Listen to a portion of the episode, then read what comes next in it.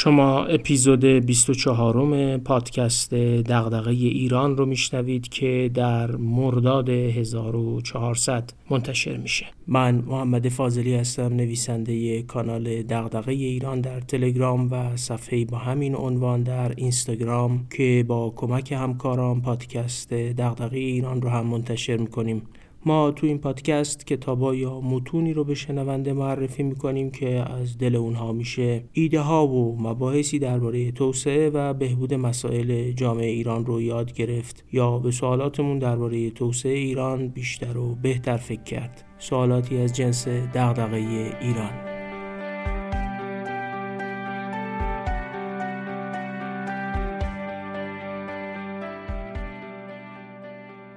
تو اپیزودهای 21 تا 23 شهر دادیم که چگونه دولت گرجستان بعد از انقلاب گل روز در سال 2003 میلادی اصلاحات رو در زمینه مبارزه با فساد اصلاح محیط کسب و کار مناسب سازی سیاست های پولی و مالی اصلاحات مالیات و گمرک اصلاحات در خصوصی سازی شرکت های دولتی و اصلاحات بخش انرژی رو انجام میده. این آخرین اپیزود ما درباره کتاب اقتصاد در میدان عمله که اصلاح و طراحی نظام رفاهی جدید مشارکت عمومی خصوصی برای اصلاحات در بخش سلامت و اصلاحات در نظام آموزش و پرورش و آموزش عالی گرجستان رو در بر می‌گیره. کتاب تو دو فصل آخرش یکی با عنوان روش رهبری و دیگری هم از سرمایه سالاری به شایسته سالاری. به این موضوع می‌پردازه که گیلاوری و همکاراش چجوری تونستن اصلاحات رو در گرجستان پیش ببرن. البته خیلی مختصر به موضوع می‌پردازه و توضیحات مفصلی هم درباره مدیریت جنگ با روسیه در سال 2008 داره که ما ازش صرف نظر کردیم. قبل از اینکه شرح کتاب رو در آخرین اپیزود مربوط به این کتاب شروع کنم بگم که پرسشنامه نظرخواهی درباره پادکست یه هفته دیگه هم تا ده مرداد فعال لینک پرسشنامه هم که توی Castbox و تلگرام می‌تونید ببینید. شرکت تو قرعه کشی دریافت هدیه کتاب هم که تا ده مرداد سر جاش هست. کافیه به ما ایمیل بزنید و فقط تو موضوع ایمیل حتما بنویسید قرعه کشی کتاب یا هدیه کتاب اقتصاد در میدان عمل. آدرس ایمیل ما را هم که می‌دونید دیرانکست at gmail.com خب بریم سراغ اصلاحات نظام رفاهی در گرجستان.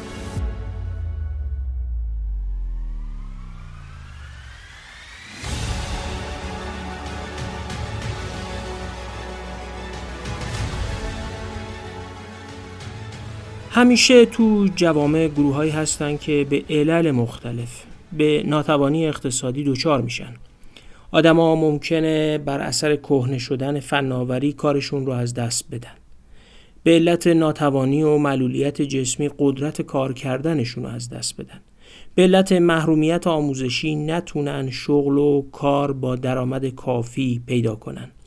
یا بر اثر بیماری کرونا از کار بیکار بشن و به فقر گرفتار. هر جامعه درصدی از جمعیتش رو باید حمایت اجتماعی اقتصادی کنه. این حمایت ها در قالب نظام های تامین اجتماعی یا به اسم نظام های رفاهی صورت می‌گیره. یکی از اون پیچیده ترین کارهایی که دولت ها باید تو دنیای جدید انجام بدن طراحی و اجرای همین نظام های تامین اجتماعی که تو دنیای مدرن حدودا 150 سال سابقه جدی دارن. این نظام ها هزینه سنگینی دارن.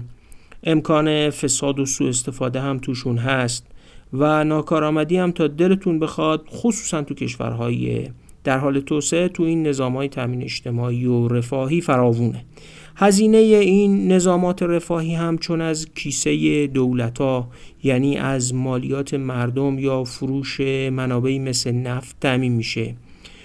دولت مرداد دلشون برای این منابع نسوخته و هر وقت که قدرتش رو داشته باشن از کیسه خلیفه میبخشن و در ازای کسب حمایت سیاسی رأی یا راه انداختن کار خودشون تو دنیای سیاست ها بخشی می‌کنن و با دادن امتیازات رفاهی رأی می‌خرن.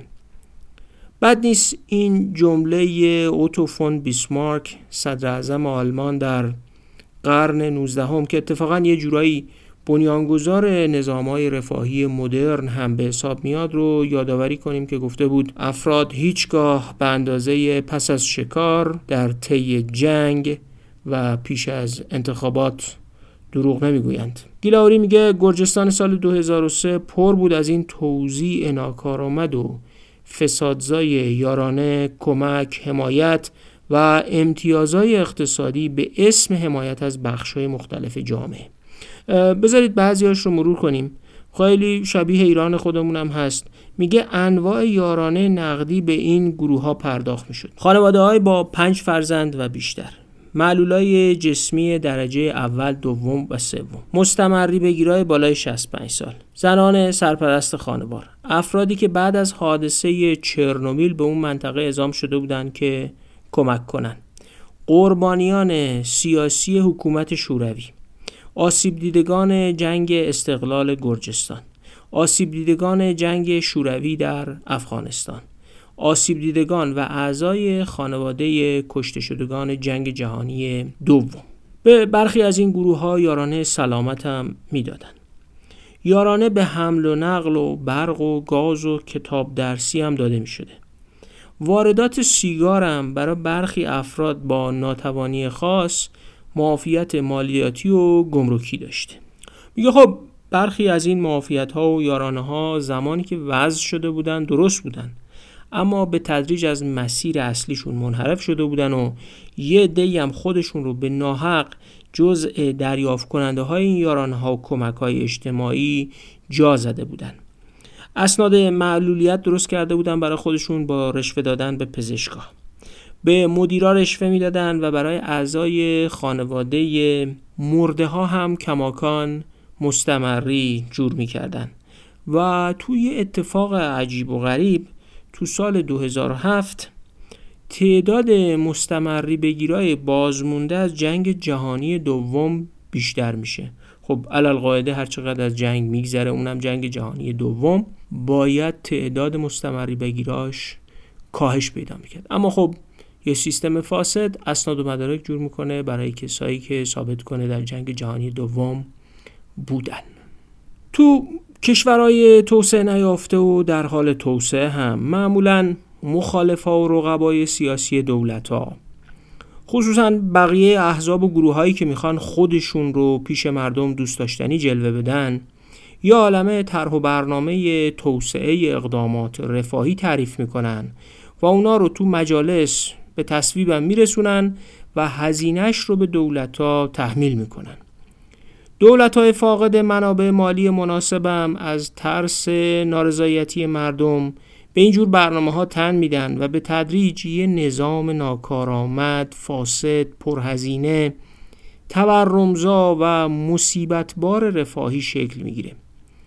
تو گرجستان سعی می‌کنن به سرعت از دست یه همچین نظامی که بازمانده دوران حکومت ادوارد شواردنادزه و پیشینیانش بود رها بشن دولت گرجستان بعد از سال 2003 بیانیه منتشر می‌کنه و تو نوشته بود اگر خود را فقیر می‌دانید به نزدیکترین اداره دولتی بروید و برای درخواست کمک ثبت نام کنید. 28 درصد مردم میرن و ثبت نام می‌کنن. تو مرحله بعدی یه فرمول برای سنجش شایستگی فرد برای دریافت کمک وضع می‌کنن. معمولا به این آزمون ها تست ها یا بررسی هایی که صورت می‌گیره تا ببینن یه فرد واقعا فقیره و صلاحیت این رو داره که کمک های دولتی و یارانه ای رو دریافت بکنه. میگن آزمون وسع. وسع فرد رو میسنجن. میگه بررسی نشون داد که تعدادی از اینایی که اومدن ثبت نام کردن اصلا فقیر نیستن بلکه صاحب کسب و کارم بودن. و فقط اومده بودن به امید اینکه سنگ مفت گنجش مفت شایدم یه چیزی بهشون رسید یا معافیت مالیاتی یا بقیه مزایا گیرشون اومد. فرمولی که برای سنجش وسع افراد در نظر می‌گیرن دو تا رکن داشته. رکن اولش سنجش میزان زمین، مسکن، آپارتمان و وسایل نقلیه افراد بود. این چیزهایی که عمده ترین اقلام دارایی و ثروت افراد محسوب میشه. تو بخش دوم رفتن سراغ هزینه های اثبات شدنی فرد. مثل اجاره خونه که می‌پردازه قبض تلفن همراه قبض برق گاز آب اینایی که می‌شد سند مدرکش رو دید. البته درآمد فردم تو سنجش وسعش دخالت دادن. ولی چون به حال در یک اقتصادی مثل اقتصاد گرجستان نمی‌شد درآمد افراد رو خیلی دقیق محاسبه کرد اثر این بخش رو رو اون فرمول محاسبه وسع خیلی در نظر نگرفتن. تو سال اول یه حد قرار میدن. میگن که هر کسی بر اساس اون فرمولی که طراحی کرده بودن اگه نمرهش زیر 57 هزار باشه یعنی اینکه این فرد شایستگی اینو داره که از کمک ها و یارانه های دولت برخوردار بشه. پاسخش هم اینه که حالا چرا مثلا 57 هزار و چرا نه عدد دیگه؟ میگه چون محاسبه کردیم دیدیم برای پرداختن پول به این تعداد آدمی که این نمره رو زیر این نمره اووردن ما منابع داریم. بعدش هم کل یارانه های غیر نقدی رو حذف می‌کنن. یه وقتی هست دولت ها مستقیم به شهروندانشون یارانه میدن. مثل همین مدلی که در ایران هست و به هر فردی ماهی 45 هزار تومن پرداخت میشه. اما یه موقعی هست که دولت ها یارانه های غیر نقدی میدن. یعنی قیمت برق رو پایین تر از قیمت باقیش قیمت بنزین قیمت محصولات دیگه قیمت بلیت اتوبوس مترو همه اینا غیر نقدی است. کل یارانه های غیر نقدی رو هم حذف می‌کنن. افراد رو هم تو همون سال اول با اون فرمولی که تهیه کرده بودن وسع سنجی و نیاز سنجی می‌کنن. به این ترتیب درآمد لازم برای اینکه به زیر نمره 57 هزار یارانه بدن رو از محل حذف یارانه های دیگه یارانه های غیر نقدی تعمین می‌کنن. به این ترتیب دولت مجبور نمیشه که برای پرداخت یارانه به اون گروه هایی که زیر 57 هزار برده بودن به کسر بودجه یا اقدامات تورمزای دیگه متوسل بشه. میگه همین که تونستیم این جمعیتی رو که حدودا 20 درصد رو شامل می‌شد پوشش بدیم مخالفت با اصلاحات کاهش پیدا کرد و همزمان با بقیه اصلاحاتی که انجام داده بودند و تو اپیزودهای قبلی توضیح دادیم خب رشد اقتصادی هم در گرجستان شروع شده بود. بنابراین ترکیبی از رشد اقتصادی و رسیدگی به فقرایی که واقعا فقیر بودن یه زمینه اجتماعی مساعدی ایجاد می‌کنه برای اینکه اصلاحات رو انجام بدن. گیلاوری از کل این داستان اصلاح نظام رفاهی چهار تا درس مهم استخراج کرده که میگه به کشورهای دیگه میگه در اصل میگه که اینا رو رعایت کنید. درس اولش اینه میگه یارانه های پرشمار و غیر نقدی به سودجوها و افرادی که غیر دقیق و تصادفی شناسایی شدن می‌رسه. یارانه اینا رو قطع کنید. دو میگه نیازمندای واقعی رو هم شناسایی کنید و با دادن یارانه به نیازمندای واقعی یارانه بقیه که نیازمند نیستن رو قطع کنید. سه یارانه رو نقدی بدید. مردم خودشون بهتر می‌دونن پولشون رو چگونه مدیریت کنن. و یارانه غیر نقدی یکسان یا تخفیفای مالیاتی هم در نهایت نشون داده شده که به جیب ثروتمندا میره و به نیازمندای واقعی نمی‌رسه. میگه این چهار درسی است که اصلاح نظام رفاهی در گرجستان به ما داد. اما خب گرجستان با یه فرمول ساده و نظم دادن به نظام ارزیابی اقتصادی اجتماعی افراد یا همون آزمون وسع تونست نظام رفاهیش رو به جوری سر و سامون بده که نرخ فقر از 21 درصد در سال 2010 به کمتر از 15 درصد در سال 2012 برسه و فقر مطلق رو هم از 7 درصد به 4 درصد کاهش میدن این درصد ها ممکنه 2 درصد یا 7 درصد 6 درصد کم به نظر برسه ولی واقعا در عرصه سیاست گذاری عمومی و کاهش فقر اعداد بسیار قابل توجهی هم.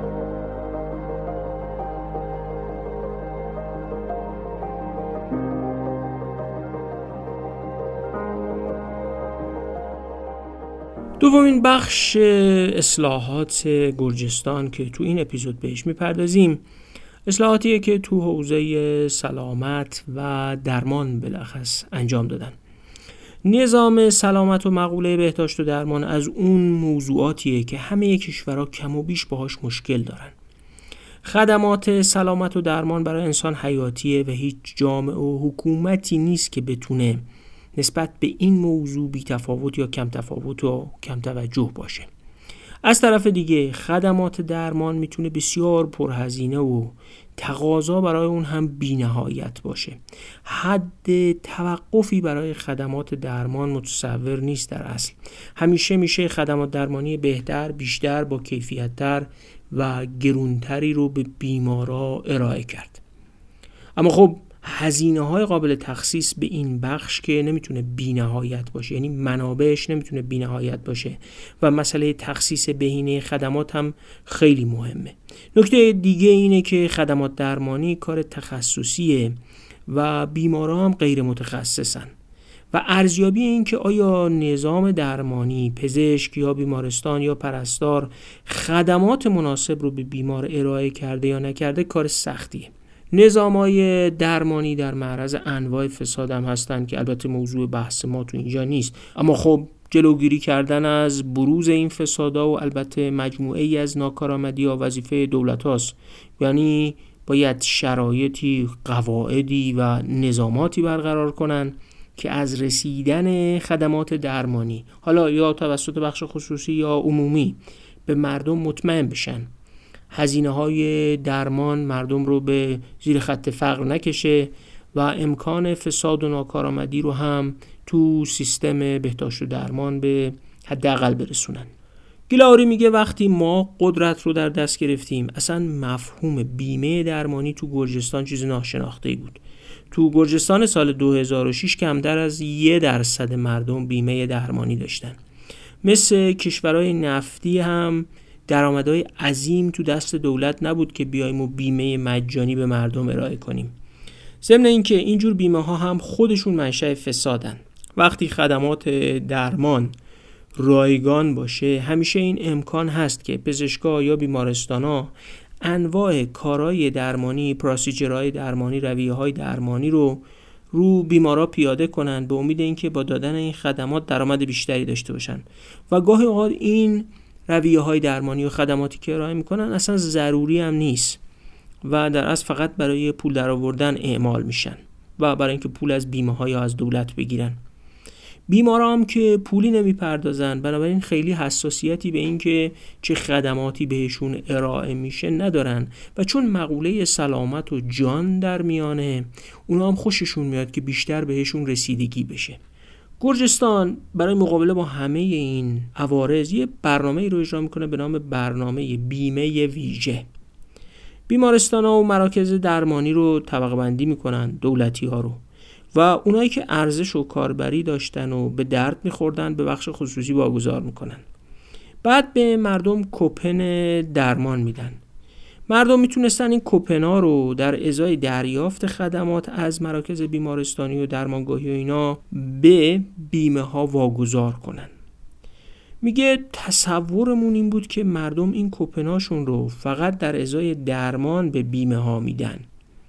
اما بعدا متوجه شدیم که اولا مردم خودشون در ازای گرفتن یه مبلغ ناچیزی پول این کوپن رو میدن به بیمه ها و تازه بیمه ها خودشون رفتن سراغ بازاریاب و آدم استخدام کردن که میرن به مردم مراجعه می‌کنن و بهشون میگن ما کوپنتون رو می‌خریم.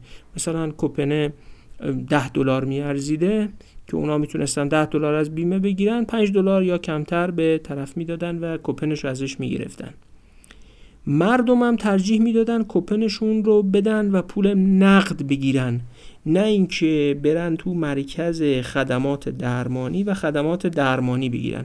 خصوصا مثلا اگه افراد جوون باشن یا سابقه بیماری نداشته باشن نیاز به خدمات درمانی نداشته باشن و در یک جامعه فقیری هم زندگی کنن ترجیح میدن که این کوپن ها رو تبدیل کنن به پول نقد. میگه این طرح کوپن دادن شکست خورد. ما هم پذیرفتیم که طرح شکست خورده رفتیم سراغش عوضش کنیم. به جای طرح کوپن دادن کل کشور رو میان خوشه بندی می‌کنن. خوشه های بهداشتی. دولت میاد تعداد تختای بیمارستانی و مقدار خدمات درمانی ضروری برای هر خوشه رو و تعداد دریافت کننده های کوپن تو اون خوشه رو معین می‌کنه. یه جوری منطقه بندی مثلا شهر یا مناطق کشور. برای هر خوشه هم یه مناقصه برگزار می‌کنن و شرکت های خصوصی بیمه تو این مناقصه ها شرکت می‌کنن و قیمت میدن. شرکتی که برنده مناقصه می‌شد باید می‌رفت بیمارستان های موجود رو بازسازی می‌کرد بیمارستان های جدید هم میساخت. خب این ارزیابی نیازش که باید چقدر بیمارستان و خدمات بیمارستانی داشته باشن هم دولت انجام داده بود. بیمارستان موجود رو هم دولت به رایگان بهش واگذار می‌کرد به این شرکت. بیمارستان هر خوشه باید ظرف 18 تا 24 ماه تجهیزم می‌شدن. به امکاناتی که وزارت بهداشت گرجستان مشخص کرده بود و تعیین کرده بود که چه تجهیزاتی باید در بیمارستان نصب بشه. کادر درمان رو هم به بیمارستان ها اجازه میدن که تعدیل کنن و پزشکا پرستارا یا بقیه کادرای ناکارآمد رو هم به بخش خصوصی اجازه میدن که از بیمارستان کنار بذارن. میگه توی یه همچین فضایی همه برنده بودن. بعد دونه دونه برنده ها رو توضیح میده. میگه دولت برنده بود چون بیمارستانهایی که قبلا دولتی بودن بعد اداره می‌شدن و محل هزینه بودن. حالا با مدیریت خصوصی و کادر بهتر و بازسازی شده خدمات ارائه می‌دادن. بخش خصوصی هم از دست پزشکا و پرستارای ناکارآمد این مراکز راحتتر خلاص می‌شد. گروه دومی که احساس برنده بودن می‌کردن شرکت های خصوصی بیمه بود. چون برای بیمه کردن مردم بودجه اضافی می‌گرفتن. قبلا هم که فقط یه درصد مردم گرجستان بیمه بودن. حالا این طرح بیمه باعث شده بود که بازار بیمه گسترده بشه و شرکت های خصوصی بازار تعریف شده جدید پیدا می‌کردن. و هزینه های ساخت تأسیسات و تجهیز بیمارستان ها رو هم حساب می‌کردن و روی هزینه خدمات به بیمه شده ها میکشیدن. و به این ترتیب هزینه نوسازی و تجهیز رو هم می‌گرفتن. در اصل از قالب اون کوپن ها از یک شرکت بیمه دولتی هزینه رو دریافت می‌کردن. گروه سومی که احساس برنده بودن می‌کرد کادر پزشکی بیمارستان ها بودن. چرا؟ چون این بیمارستان های جدید با مدیریت خصوصی داره می شدن محیط کار بهتری داشتن. بیمارستان تجهیز شده بود. تجهیزات بهتر به علاوه حقوقای بالاتری که بهشون پرداخت می‌شد رضایتشون رو بالا برده بود. چرا؟ چون نیروهای ناکارآمد رو تعدیل کرده بودن. هزینه عملیاتی بیمارستان ها اومده بود پایین و بنابراین می‌تونستن حالا به آدمای کارآمد حقوقای بیشتری بپردازن. خب اون طرح کوپن بیمه هم کمک می‌کرد که توانایی پرداخت این حقوقای بالاتر رو داشته باشن. گروه چهارمی که راضی بودن بیمارا بودن. چون حالا تو بیمارستان های بهتری درمان می شدن و امکانات هم گسترده تر شده بود. در مدت 18 ماه 150 تا بیمارستان جدید ساخته میشه یا بیمارستان قبلی بازسازی میشن. البته اینجا هم دولت گرجستان نیومده همه چیز رو بازار محور کنه و به بخش خصوصی واگذار کنه. میگه برخی از بیمارستان ها بودن که به هر دلیلی بخش خصوصی مشتری دریافت و واگذار شدن اون بیمارستان ها بهشون نبود. اینجا بود که دولت خودش وارد می‌شد بیمارستان ها رو بازسازی می‌کرد و بیمارستان های بازسازی شده رو به سایر بیمارستان های دولتی فعال واگذار می‌کرد تا ارائه خدمات رو تو اونها شروع کنن. یکی از اون گام های بزرگی که برداشتن و من خیلی امیدوارم یه روزی یک اپیزود رو حداقل به این موضوع بپردازیم مدیریت تعارض منافع است. بعد از مدتی میرن سراغ مدیریت تعارض منافع توی نظام بهداشت و درمان گرجستان. نظام های بهداشت درمان تو سراسر دنیا در معرض انواع تعارض منافع هستند میگه تعارض منافع ساختاری هم بود. چرا که شرکت های بیمه اومده بودن هم خدمات بیمه می‌دادن هم خدمات بیمارستانی. یعنی یه شرکت بیمه هم بیمه بود هم خدمات بیمارستانی. کاملا متصور بود که حالا که بیمار میاد تو بیمارستان یه خدمات کم کیفیت بهش ارائه کنن و قیمت بالایی هم ازش بگیرن. به این ترتیب یه سود زیادی نصیب شرکت های بیمه می‌شد. چون یکی از کارکردهای بیمه تو دنیا تو نظام های سلامت اینه که بر کیفیت خدمات بیمارستان نظارت کنه. چون بیمه است که باید پول بپردازه. بیمار میره مثلا جراحی ارتوپدی میشه. حالا اون بیمه است که باید بخش اعظم پول جراحی رو بپردازه. بیمه اگه تعارض منافع با بیمارستان نداشته باشه برای اینکه پول اضافی نپردازه بر دریافت خدمات و قیمت ها و هزینه ها و پروتکل های بهداشتی نظارت می‌کنه. اما وقتی بیمه و بیمارستان هر دو مال یه شرکت باشه این نظارت ها و کنترل هزینه ها و اینها دیگه وجود نخواهد داشت و سعی می‌کنن که نوعی همدستی داشته باشن و سودشون رو افزایش بدن. خب برای اینکه این مشکل رو حل کنن سه تا کار انجام میدن. کار اول بهش میگه جزئی سازی. میگه خوشه ها رو یه جوری تعیین کردیم که بیمارای بدون بیمه بتونن به راحتی به بیمارستان های رقیب تو خوشه همسایه مراجعه کنن.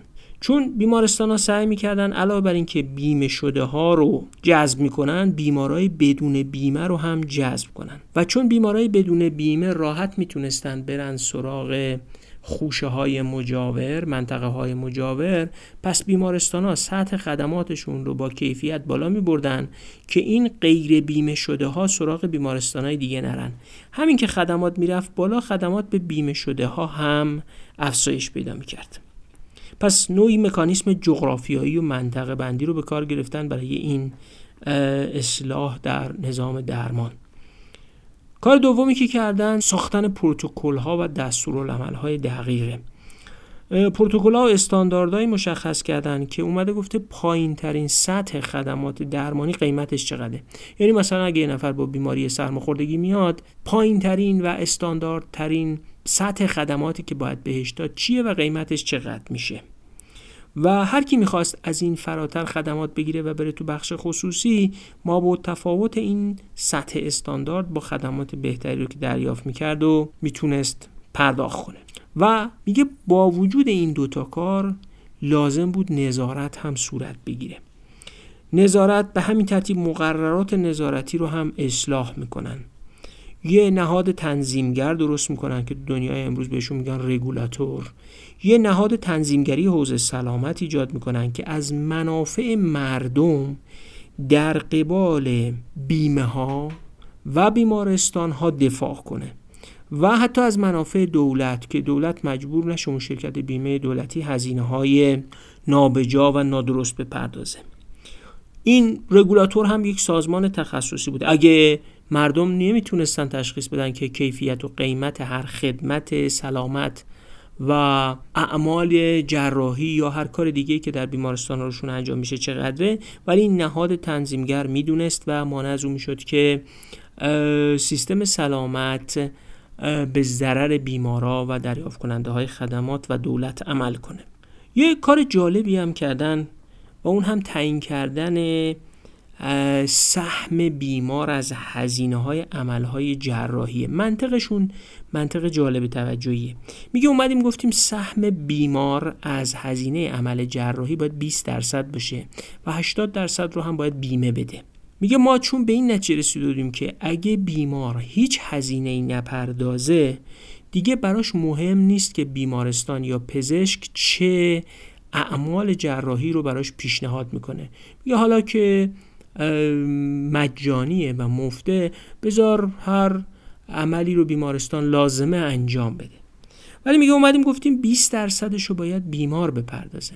حالا وقتی 20 درصد و بیمار باید میپرداخت حساسیت داشت که مبادا یک عمل جراحی زائد روش انجام بدن. یا هزینه های اضافی رو موقع جراحی بهش تحمیل بکنن. و یک کارکرد ضد فساد هم داشت. کارکرد ضد فسادش هم این بود که بیمار به شدت مراقبت می‌کرد که بیمارستان یا پزشک اسناد و مدارک پرونده پزشکی رو به نحوی دستکاری نکنن که کل هزینه یک پرونده جراحی افزایش پیدا کنه. چون هر چقدر که هزینه این جراحی بالاتر می‌رفت سهم 20 درصدی هم که باید بیمار میپرداخت افزایش پیدا می‌کرد. به این ترتیب خود این تقسیم هزینه جراحی به 20 80 بین بیمار و بیمه ها به یک مکانیسم ضد فساد هم تبدیل میشه. البته باز هم اون اصلاحات نظام رفاهی که توی بخش قبل توضیح دادیم به کمکشون اومده. برای بیمارایی که فقیر بودن و توانایی مالی نداشتن اون 20 درصد هزینه رو هم سیستم رفاهی تأمین می‌کرد. خب وقتی دقت می‌کنیم می‌بینیم که منطق کاری که تو حوزه سلامت انجام دادن دو چیزه. یکی بازار محور کردن حوزه سلامت و فعال کردن بخش خصوصیه و یکی هم گسترش دادن مشارکت عمومی خصوصی یعنی نوعی مشارکت بین دولت و بخش خصوصی برای اینکه کیفیت خدمات سرعت ارائه خدمات بالا بره و قیمت ارائه خدمات هم کاهش پیدا کنه. اما خب یه بخشایی به این نتیجه رسیدن که نباید به بخش خصوصی واگذار کرد. مثلا بیمارستان های حوزه ایدز، سل و بیماری های عفونی رو خصوصی نکردن. تشخیصشون این بوده که خدمات اینا به یه نحوی ضروریه که باید اینا دولتی باقی بمونن. بنابراین میشه کاملا دید که تسلیم ایده بازاری کردن همه خدمات به شکل چشم و گوش بسته هم نبودن. تا پایان سال 2012 بیش از 100 تا بیمارستان کاملا ساخته و بازسازی میشن. البته بیشتر بیمارستان ها بسته به نیازها و مراقبت های بهداشتی خوشه ها بین 10 تا 25 تخت خوابی بودن و یه تعداد معدودی هم تا 70 تخت خواب رو هم در نظر داشتن و توسعه داده بودن. مراکز درمانی خصوصی هم راه افتاده بودند که با بیمارستان های تحت پوشش 5 تا شرکت بیمه اصلی رقابت می‌کردن تا پایان سال 2012 میگه بیش از 20 شرکت وجود داشت که مالک تقریبا همه بیمارستان ها هم بودن گرجستانی که تو سال 2006 فقط یه درصد مردمش بیمه درمانی داشتن تو سال 2012 نصف مردمش رو بیمه کرده بود. 25 درصد مردم هم با هزینه شخصی تو برنامه بیمه ویژه مشارکت کردند و بقیه تحت پوشش بیمه اصلی دولتی بودند. این بیمه ها تمام هزینه پزشکی افراد نیازمند یعنی همونایی که تو اون سیستم رفاهی فقیر و نیازمند به کمک تشخیص داده شده بودن رو پوشش می‌دادن و حدود 80 درصد هزینه های پزشکی همه بیمه شده های دیگر رو هم می پرداختن 50 درصد هزینه داروهای هر بیمار رو هم می‌دادن که البته یه سقفی داشت تا سقف 100 دلار در سال. تو خیلی از نظام های سلامت و بیمه ای در دنیا این سقف ها وضع میشه هم برای کاهش هزینه کنترل هزینه هم برای اینکه عادات مربوط به حوزه سلامت رو مثل مثلا یه عادتی مثل ایران که دارو به شدت و حتی مزر مصرف میشه رو کنترل کنن. پس تا سقف 100 دلار هم در هر سال هزینه داروی بیمارا رو می پرداختن. جلوی دریافت خدمات غیر ضروری توسط بیمارا رو هم گرفته بودن تا هزینه اضافی به بخش درمان تحمیل نشه تو این فرایند یه چیزی خیلی روشنه با منطق اقتصادی و با منظری فراتر از صرفاً پزشکی و بهداشت به حوزه سلامت نگاه کردن. کاملا روشنه که یک برنامه‌ریزی اقتصادی و مدیریت مالی بسیار دقیق فراتر از حوزه بهداشت و با یک سیاست بهداشت و درمان مشخص بر این اصلاحات حاکم بوده. این همون بین رشته‌ای بودن و بین بخشی بودن حوزه سلامت که اغلب تو کشورهای در حال توسعه جدی گرفته نمیشه و نوعی سیطره پزشکی بر حوزه سیاست سلامت رو هم شاهدیم. یه موفقیت خیلی جالب داشتن. یه گروه اقتصادی در گرجستان هست به نام گروه بهداشت و درمان گرجستان با اسم مخفف GHG این از همون شرکت هاییه که در جریان اصلاحات بخش درمان تو گرجستان درست میشه. سال 2005 سال 2015 وقتی گیلاوری داشته کتابش رو می نوشته این شرکت که ده سال بود وارد حوزه کسب و کار درمان شده بود سهامش رو در بورس اوراق بهادار لندن عرض اولیه می‌کنه. و این استقبالی که از این عرضه اولیه سهام این شرکت در بازار بورس اوراق بهادار لندن میشه. یه موفقیت اقتصادی بزرگه که نشون میده آنچه که در حوزه سلامت در گرجستان تو اون سالا انجام شده یک موفقیت قابل توجه گیلاوری میگه مرحله نهایی اصلاحات سلامت که در نظر گرفته بودیم آزادسازی بود. یعنی وقتی که دیگه بازگشت سرمایه شرکت های بیمه بابت سرمایه گذاری که تو بیمارستان ها و تجهیزات پزشکی کرده بودن دیگه برگشته بود و اون موقع بود که باید ما بازار رو آزادسازی می کردیم و نظام خوشبندی برداشته می شد که البته خب اون موقع سه سال گذشته بود از دورانی که دیگه گلاوری نخست وزیر رو هم ترک کرده بود. ولی میگه دولت جدید این اصلاحات رو ادامه نداد. تو اون اصلاحات باید مردم کوپنشون آزاد می‌شد و نه فقط تو خوشه خودشون بلکه می‌تونستن تو همه خوشه ها و در کل کشور این کوپن سلامتشون رو می‌تونستن خرج بکنن. که میگه؟ به هر حال دولت تصمیم گرفت که این کار رو نکنه و در یک تصمیمی که نوع نگاه گیلاوری بهش بدبینانه است میگه تصمیم گرفتن بیمه رو صرف نظر از دارایی و سن افراد عمومی کنن و به همه ارائه بدن.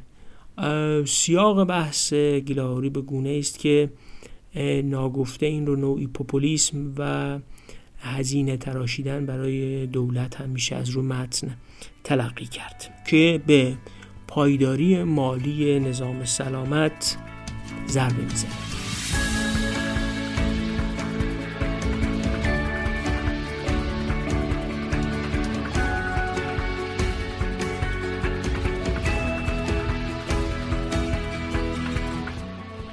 تو اپیزود اولی که درباره گرجستان و کتاب اقتصاد در میدان عمل حرف زدیم گفتیم که با طرح دادن کوپن به دانش آموزا قدرت رو از مدرسه به دانش آموزا و والدینشون منتقل کردن.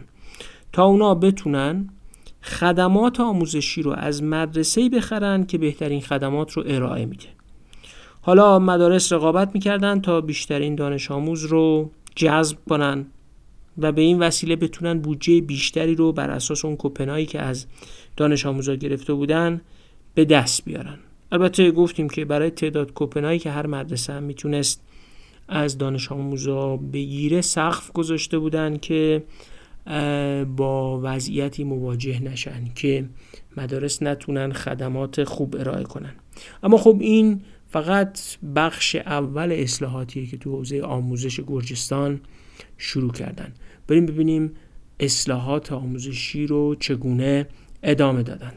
اولا گلاوری با تاکید می نویسه که هیچ کشوری در هیچ برهه زمانی بدون ارتقای پیوسته نظام آموزشی پیشرفت نکرده است. معلمان مهمترین آینده سازان هر کشورن. بلافاصله بعدش توضیح میده که هر اصلاحی تو سیستم آموزشی کشورهای در حال توسعه با آشوب سیاسی همراه میشه. حالا توی همچین شرایطی که ها به دلیل درآمد بسیار پایینشون دیپلم و مدرک میفروختن و فساد هم نظام آموزشی رو گرفته بود باید اصلاحات هم انجام می‌دادن. موزل بزرگتری هم داشتن و اون اینکه معلما چون بیکاری بالا بود و سیستم آموزشی هم فاسد بود تعداد زیادیشون غیر ضروری و ناکارآمد استخدام شده بودن توی مدارس. به نفی که میگه تعداد دانش آموز به معلم بود 9 نفر در حالی که میانگین جهانی 25 نفر دانش آموز ازای یک معلمه. میگه سه نوع معلم هم تو گرجستان داشتیم. معلم خوب که با کلاس خصوصی اموراتش رو میگذروند. معلم بد که با رشوه و هدیه گرفتن از دانش آموزا گذران زندگی می‌کرد. و معلم های مستقل که وابسته به خانواده های ثروتمند بودن و شغل معلمی محل درآمدشون نبود. و البته تعدادشون هم خیلی کم بود. قبولی تو دانشگاه هم پولی و پر از رشوه بود و فقط خانواده های ثروتمند از پسش برمی اومدن. این وضعیت هم یه تأثیر فاجعه بار روی روحیه و انگیزه جوونا گذاشته بود. اصلاحات در آموزش رو از نقطه اتصال مدرسه به دانشگاه شروع می‌کنن. از آزمون ورودی به دانشگاه یا به قول خودمون کنکور. حق دانشگاه ها برای برگزاری امتحان ورودی رو لغو می‌کنن و در عوض یه آزمون یک پارچه سراسری مثل کنکور بنا می‌کنن و برای اینکه این آزمون رو بتونن برگزار کنن بر پایه بهترین نمونه های از این گونه سازمان ها مثل سازمان سنجش که در ایران هست یک مرکز ارزیابی آزمون ها ایجاد می‌کنن که به شکل مستقل از خروجی های مدارس آزمون بگیرن برای ورود به دانشگاه. میگه سال 2005 اولین سالی بود که این کنکور برگزار می‌شد و اولین سالی هم بود که در گرجستان بعد از فروپاشی شوروی دانش آموزا بدون اینکه رشوه بدن بر اساس آزمون سراسری قابل اعتماد راهی دانشگاه شدن. میگه همین موفقیت یه سرمایه سیاسی شد برامون و اعتماد مردم رو به دست آوردیم برای اینکه بقیه اصلاحات رو پیش ببریم. راز موفقیتش هم این بود که برنده های این سیاست اصلاحی که در پیش گرفتیم خیلی بیشتر از بازنده هاش بود. بازنده هاش آدمایی بودن که قبلا تو اون سیستم ناکارآمد آموزشی درآمدهای فاسد داشتن و حالا برنده ها اکثریت مردم دانش آموزا و والدینشون بودن. کوپنایی که دانش آموزا دریافت می‌کردن قابل انتقال به مدارس خصوصی هم بود. ظرف سه سال با همین مدل انگیزه‌ای که برای مدارس خصوصی ایجاد میشه تعداد مدارس خصوصی از 1.5 درصد کل مدارس به 14 درصد افزایش پیدا می‌کنه. وزارت آموزش هم یه فرمولی برای قیمتگذاری کوپنا ایجاد می‌کنه که مثلا کوپن دانش آموزی که تو منطقه روستایی صعب العبور با هزینه استخدام معلم که دستمزدش بیشتر بود درس می‌خونه ارزش کوپنش از دانش آموزی که توی منطقه عادی مثلا تو تفلیس پایتخت گرجستان درس می‌خوند بیشتر می‌شد. اما مشکل این بود که دانش آموز با کوپنش می‌تونست بره مدرسه مطلوب رو انتخاب کنه. اما مدرسه قدرت نداشت که خدماتش رو تغییر بده. چون مازاد نیروی انسانی داشت یه عالم معلم بدون صلاحیت استخدام شده بود و اخراج اینجور معلم هم دردسر زیاد داشت. مدارس هم عمدتا از دولت می‌خواستن که هزینه تعدیل نیروی انسانی مازادشون رو بپذیره. ولی خب میگه بعضیاشون هم خودشون اقدام کردن و معلم های مازاد رو از کار برکنار کردن. البته هزینه همه مدارس هم با کوپن تأمین نمی شده در نتیجه مدارس کسر بودجه ایجاد میشه. میگه مدرسه ها هم فهمیدن که وقتی کسر بودجه داشته باشن می‌تونن بیان و از دولت کسر بودجهشون رو بگیرن. میگه به همین ترتیب خب تقلب هم شروع شد. مدرسه طرحهای پرهزینه ایجاد می‌کرد و میومد که اون هزینه ها رو از دولت بگیره. یا آدمای نامناسب استخدام می‌کرد و پول اونها رو در قالب کسر بودجه می‌خواست از دولت بگیره. میگه چاره رو در این دیدیم که بیایم کل این پرداخت کسر بودجه رو قطع بکنیم و در عوض فرمول ارزشگذاری کوپن رو اصلاح بکنیم. میان هفت متغیر در نظر می‌گیرن. این هفت متغیر ایناست. یکی هزینه های عملیاتی مدرسه. تعداد دانش آموزای مدرسه. هزینه بهبود برنامه های آموزشی مدرسه. هزینه فراگیری آموزش هزینه نگهداری و تعمیرات مدرسه و هزینه خاص برای مدارس دور افتاده و پاداش معلم بر اساس ترکیب این هفت متغیر یه فرمول در میارن و بر اساس اون کوپنای دانش آموزا رو ارزش گذاری می‌کنن. به این ترتیب میگن دیگه فقط پول کوپن میدیم و اصلا کسر بودجه رو از سیستم آموزش پرورش حذف می‌کنن و کل تامین مالی مدارس تبدیل میشه به تامین مالی از طریق کوپنایی که از دانش آموزا می‌گرفتن. همین سرسری هم که نگاه کنیم یه چیزایی تو این نوشته ها روشن میشه. مثلا کاملا روشنه که حاضر بودن شکست برنامه هاشون رو بپذیرن و وقتی میخوردن زمین برای اینکه بگن کم نیاوردیم تا خونه سینهخیز نمی‌رفتن. فرمول ارزش کوپن رو که اصلاح می‌کنن میگن دیگه مدرسه کسر بودجه ای نداریم و بودجه هم برای کسر بودجه نمیدیم. به این ترتیب انگیزه فساد و هزینه تراشیدن رو هم از مدارس می‌گیرن. هزینه کوپن رو هم دقیق به ازای هر دانش آموز حساب می‌کردن و مطابق همون هم پرداخت می‌کردن. این خودش نوعی شجاعت یک سیستم برای بازنگری و پذیرش شکست طرحهاش هم هست و اصلاح کردنش. برای تعدیل معلم های اضافی هم یه قانونی تصویب می‌کنن که طبق اون همه معلم ها باید تا سال 2014 گواهینامه صلاحیت معلمی دریافت می‌کردن. و برای اینکه این گواهینامه رو بگیرن باید می‌رفتن آزمون می‌دادن. اگر هم قبول می‌شدن پاداش اضافی هم می‌گرفتن. خب طبیعی بوده که ها دست به اعتراض بزنن و بگن چرا ما باید یه همچین آزمونی بدیم یا گواهی نامه بگیریم. میگه برای اینکه این شدت اعتراضات رو کم کنیم شرایط آزمون رو ساده تر کردیم و زمان هم به معلمان دادیم. مهارت زبان انگلیسی رو هم به عنوان یکی از اون بخشای مهارت های گواهی نامه قرار میدن. همین آزمون و گواهی نامه گرفتن البته با شرایط خاص طی دو سال باعث میشه که 25 درصد معلما از خیر معلم شدن بگذرن. خب طبیعی بود که رشد اقتصادی هم در گرجستان شروع شده بود و موفقیت اقتصادی اجازه می‌داد تا این معلمایی که قید معلمی رو می‌زدن برن در عرصه های دیگه هم فعال بشن و مشغول بشن. معلمایی هم که هیچ جوری نمی‌تونستن از پس شایستگی های لازم برای گرفتن از گواهی نامه بربیان دیگه دلیلی هم نداشتن که اعتراض بکنن و در اصل دولت به این ترتیب ملاکی قرار داده بود که جامعه هم پذیراش بود. پذیرای این که وقتی کسی نمی‌تونه گواهی نامه صلاحیت معلمی بگیره پس شایستگی تدریس کردن هم نداره. برای اینکه به مدارس انگیزه بدن میان مدارس رو بر اساس میانگین دستاوردهای دانش آموزای فارغ التحصیل مدرسه در قبولی دانشگاه یا تو امتحانات پایه رتبه بندی می‌کنن. به اون ده درصد مدارس برترم پادشاه خوب می‌دادن. یه برنامه هم برای افزایش توانایی و مهارت معلمای گرجی در زبان انگلیسی اجرا می‌کنن. و استدلالشون هم این بوده که معلمی که مثلا زیست شناسی درس میده اگه انگلیسی بلد باشه و از منابع خارجی استفاده بکنه می‌تونه کیفیت تدریسش رو بالا ببره.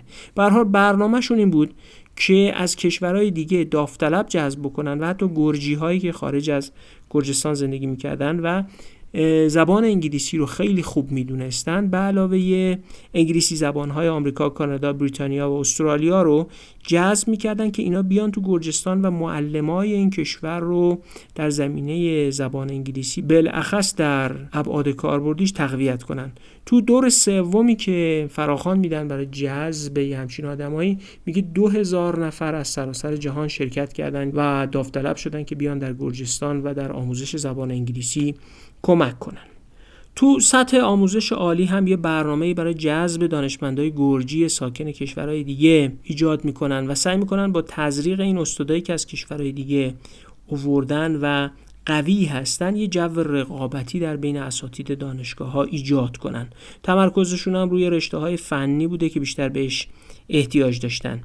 بودجه ای رو هم که به دانشگاه ها میدن به نحوی در نظر می‌گیرن که اون دانشگاه هایی که فارغ و تحصیلاشون توانایی بیشتری دارن و در بازار کار بهتر جذب میشن بتونن پاداش و بودجه بیشتری بگیرن. به این ترتیب اشتغال فارغ و تحصیل ها رو تبدیل می‌کنن به یه متغیری که بر بودجه دانشگاه ها اثر میذاشت. خب کارهای دیگه ای هم کردن که حالا به دلیل وقت اپیزود و اینکه آخرین اپیزود ماست از اون جزئیات میگذریم. بریم با تحلیل فصل آخر. این اپیزود رو هم جمع جور کنیم.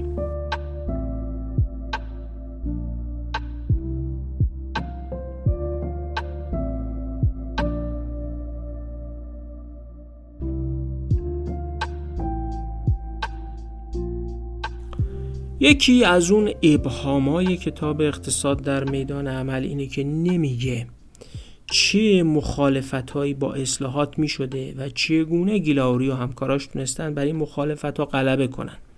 بیشتر هم تو همین فصل آخر کلیات روی کردشون رو توضیح میدن. دو سه نکته مهم داره که خدمتتون میگم.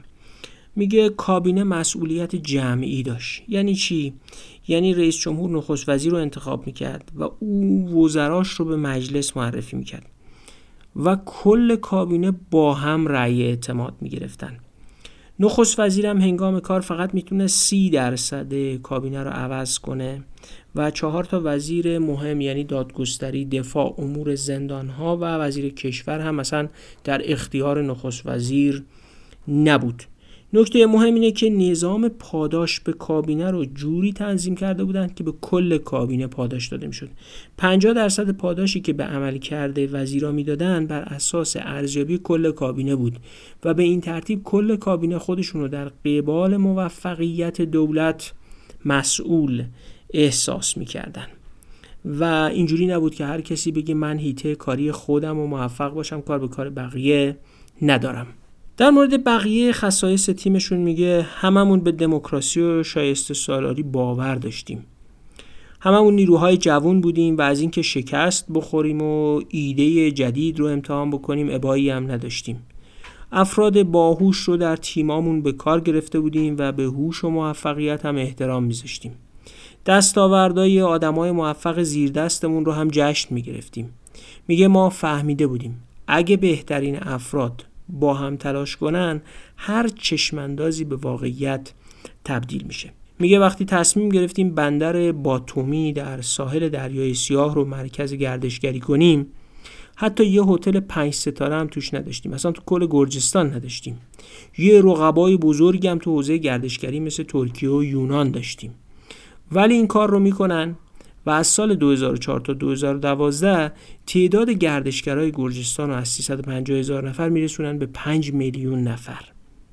میگه همچنین اواسط دهه 2000 گرجستانی که هیچ صنعت دفاعی نداشت.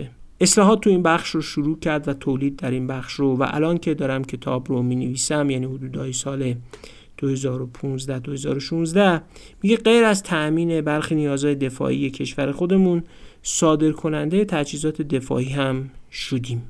اما این کارا با چه منطقی به سرانجام رسیده؟ گیلاوری میگه که دارون عجم و جیمز رابینسون تو کتاب واقعا ستایش شده چرا ملت ها شکست می‌خورن موفقیت کشورها رو به تفاوت نهاداشون نسبت میدن. بعضی کشورها نهادهای استثماری دارن و بعضی کشورها نهادهای فراگیر. خوشبختانه دو سه تا ترجمه از این کتاب چرا ملت ها شکست می‌خورند به فارسی هم هست و از اون کتاب هاست که اگه بخوایم پنج تا کتاب تو ادبیات توسعه توی دو سه دهه گذشته رو معرفی کنیم حتما یکیش همین کتاب چرا ملت ها شکست میخورنده و می‌تونیم توصیهش کنیم. میگه خب نهادهای گرجستان از زمان شوروی باقی مونده بود و استثماری بودن. خبری از شایسته سالاری هم نبود. گرجستان سالهای دور در زمان شوروی چند دهه یه جوری اداره شده بود که اگه عضو حزب کمونیست نبودی هیچی نمی‌شدی. هوش و نوآوری و خلاقیت هم مثلا اهمیت نداشت. سرسپردگی سیاسی مهم بود. بعد از فروپاشی کمونیسم هم گرجستان و همون نهادا و همون آدما اداره کرده بودن. گفته بودیم که ادوارد شواردنادزه که رئیس جمهور گرجستان بود. در اصل وزیر امور خارجه گرباشوف در آخرین دوران شوروی هم بود. این نظام بسته دلیل شکست و بدبختی گرجستان بود. میگه ما هم تلاش کردیم به جای اون نهادهای استثماری نهادهای فراگیر ایجاد کنیم. کنکور رو ایجاد کردیم و منصفانه و عادلانه هم بود. هر کسی بر اساس مهارت و تواناییش ارتقا پیدا می‌کرد. گذاشتن افراد تو بالاترین پست هم دیگه حزبی و پارتی بازی نبود و شایستگی شرط کار کردن تو دولت بود. نهادهای مالیات، کسب و کار، گمرک، آموزش، بهداشت و درمان و بقیه رو هم همونجوری که گفتیم به سمت آزادسازی و دور کردن از وضعیت استثماری پیش برده بودیم. وضعیت استثماری وضعیتی که نهادها بستن منافعشون به افراد خاصی می‌رسه گروه های خاصی می‌رسه بازارها به روی مردم بسته و محدودن و مشارکت در زندگی اقتصادی فقط برای گروه های خاصی سودآور یا حتی ممکنه. خب میگه این نهادهای شایسته سالار فراگیری که ایجاد کردیم تو مردم انگیزه موفقیت ایجاد می‌کرد. بهشون امید می‌داد و اعتماد ایجاد می‌کرد. این اعتماد برای اصلاحات فوق العاده مهمه. این همون اعتمادیه که سرمایه اجتماعی حکومت و اصلاحات رو می‌سازه. آخرین جمله کتاب گیلاری فوقالعاده مهم و زیباست. میگه آزادی دسترسی آزاد و شایسته سالاری ویژگی های کلیدی تغییر بودند که به دگرگونی های شگفتانگیز گرجستان کمک کردند.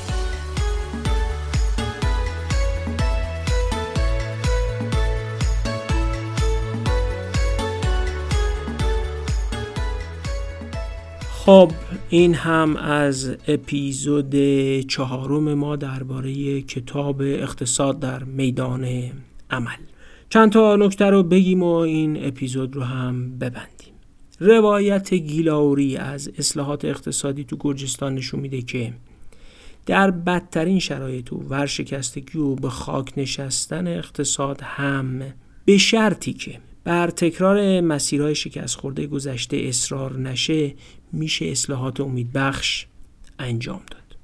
دو تیمی که تو گرجستان به موفقیت رسیده روش های نوآورانه متکی به تجربه جهانی با بررسی دقیق شرایط داخلی متناسب با شرایط محلی و توأم با پذیرش احتمال شکست و ظرفیت و شجاعت عقب کشیدن از طرحهای شکست خورده رو با هم ترکیب و اعمال کرده.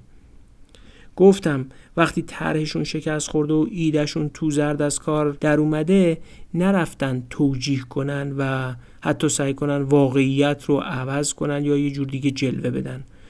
زمین خوردنشون رو قبول کردن تا ادامه مسیر رو هم سینخیز نرفتن. بلند شدن گفتن شکست خوردیم حالا اصلاحش می‌کنیم. تو بعضی عرصه ها موفقیت به دست آوردن و بدون از دست دادن زمان موفقیت توی عرصه رو تبدیل کردن به سرمایه موفقیت بیشتر تو سایر عرصه ها و درک درستی هم از شرایطشون داشتن. ما وقتی به ارجاع گیلاری به کتاب چرا ملت ها شکست می‌خورند دارون عجم و جیمز رابینسون می‌رسیم قشنگ معلومه که یه درک نظری خوب از توسعه داشتن. نظریه رو خوب می‌دونستن و اینکه چجوری این نظریه رو باید در شرایط عمل پیاده کنن رو بلد بودن اگرچه این موضوعی است و امری است علاهده اما می‌دونستن دارن چی کار می‌کنن. تجربه های جهانی رو خوب استفاده کردن. یه هدف بیشتر نداشتن اونم توسعه گرجستان بوده. موقعیت ژئوپلیتیکشون و تهدیدهاشون در منطقه قفقاز رو هم درک می‌کردن. به نخبه های مثل خود گیلاوری میدون دادن انگیزه و شجاعت کافی دادن و بهشون اعتماد کردن. خوبی این آدما هم این بوده که سابقه نداشتن. آدمای جنس گیلاوری جوان 28 ساله که اومده وزیر انرژی شده در سابقش نقطه تاریکی وجود نداشته که خودش عامل بیاعتمادی باشه و موفقیت هاشون به سابقهشون تبدیل شده و مرکز جلب اعتماد شدن. سابقهشون همین کارهای درست و موفقیت آمیزیه که انجام دادن که البته جاهایی هم اعتراف می‌کنه شکست خوردن. این نکته بسیار مهمیه که برای جلب اعتماد و سرمایه اجتماعی بسیار اهمیت داره. خب امیدوارم که چهار اپیزود ما درباره کتاب اقتصاد در میدان عمل به خونده شدن این کتاب و گرفتن درس های مهم از اون برای سیاست گذارا کمک کنه. مهمتر اینه که جمعیت زیادی و بالاخص نخبگانی که بر مطالبه سیاست های درست اثر گذارن بتونن از این کتاب و کتاب های جنس این تأثیر بپذیرن و مطالبه کار درست از سیاست گذار داشته باشن. به این ترتیب رسیدیم به پایان اپیزود 24 روم پادکست دغدغه ایران. کماکن برای ما بنویسید نظر بدید و نقد کنید. امیدوارم که بتونیم موفق عمل کنیم کتاب های بیشتری رو با کیفیت بهتری خلاصه کنیم شرح کنیم و موضوعاتی رو متناسب با شرایط روز جامعهمون بهش بپردازیم. از همه شما بابت وقتی که می‌ذارید ما رو گوش می‌کنید حمایت می‌کنید کمک می‌کنید. به دیگران معرفی می‌کنید سپاس گذاریم خداحافظ.